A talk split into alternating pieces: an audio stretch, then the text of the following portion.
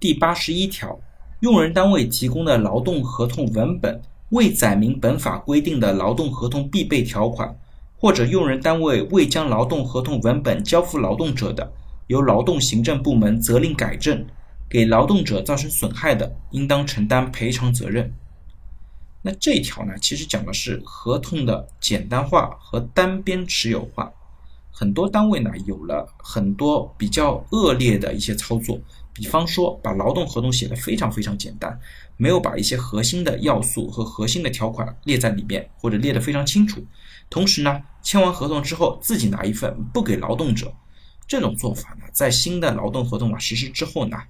其实受到了很大的挑战。那用人单位呢，也应当严格遵守法律的规定，制作劳动合同呢，也必须必备相应的条款。同时呢，相关的文本自己留一份，给劳动者一份。